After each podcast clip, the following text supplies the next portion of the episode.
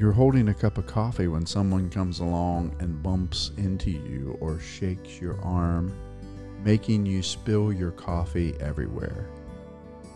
Why did you spill the coffee? Because someone bumped into me. Wrong answer. You spilled the coffee because there was coffee in your cup. Had there been tea in the cup, you would have spilled tea. You see, whatever is inside the cup is what will spill out. Therefore, when life comes along and shakes you, which it always will, whatever is inside you will come out. So we have to ask ourselves, what is in my cup? When life gets tough, what spills out? Is it joy, gratefulness, peace, humility, anger, bitterness, harsh words, and reaction? Life provides the cup. You choose how to fill it. My friends, I love this little illustration. I saw this on Facebook, as maybe many of you have, but it just goes along with the words of what Jesus said in Matthew fifteen, starting at verse ten, listen to what he says. And Jesus called to the crowd, and he said, "Come, listen, try to understand. It's not what goes into your mouth that defiles you. You are defiled by the words that come out of your mouth." What is inside of us will eventually come out.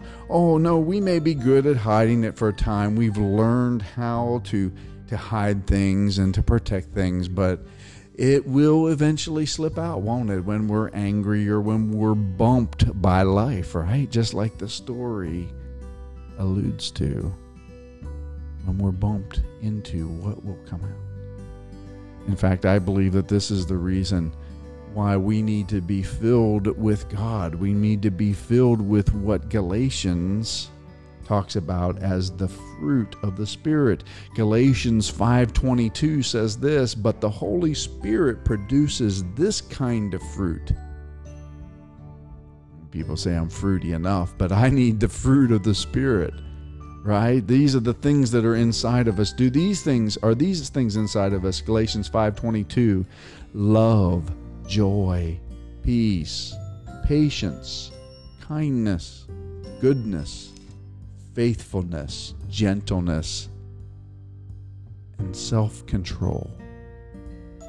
There is no law against these things. Paul goes on to say in verse twenty-four, "Those who belong to Christ Jesus have nailed the passions and desires of their sinful nature to his cross and crucified them there. And since we are living by the Spirit, let us follow the Spirit's leading in every part of our lives." So back to the illustration. When you're bumped into by life, and, and we will be, what comes out? Is it the fruitiness of the Spirit?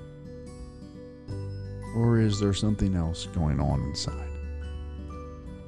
As you contemplate that thought today, ask the Lord to help you, especially in those times when we're bumped into and the bad things come out. Ask the Lord where those things came from, and ask him by his Spirit to root them out and to get rid of them. Because I don't know about you, but I want to be fruity. I want to have the fruit of the Spirit.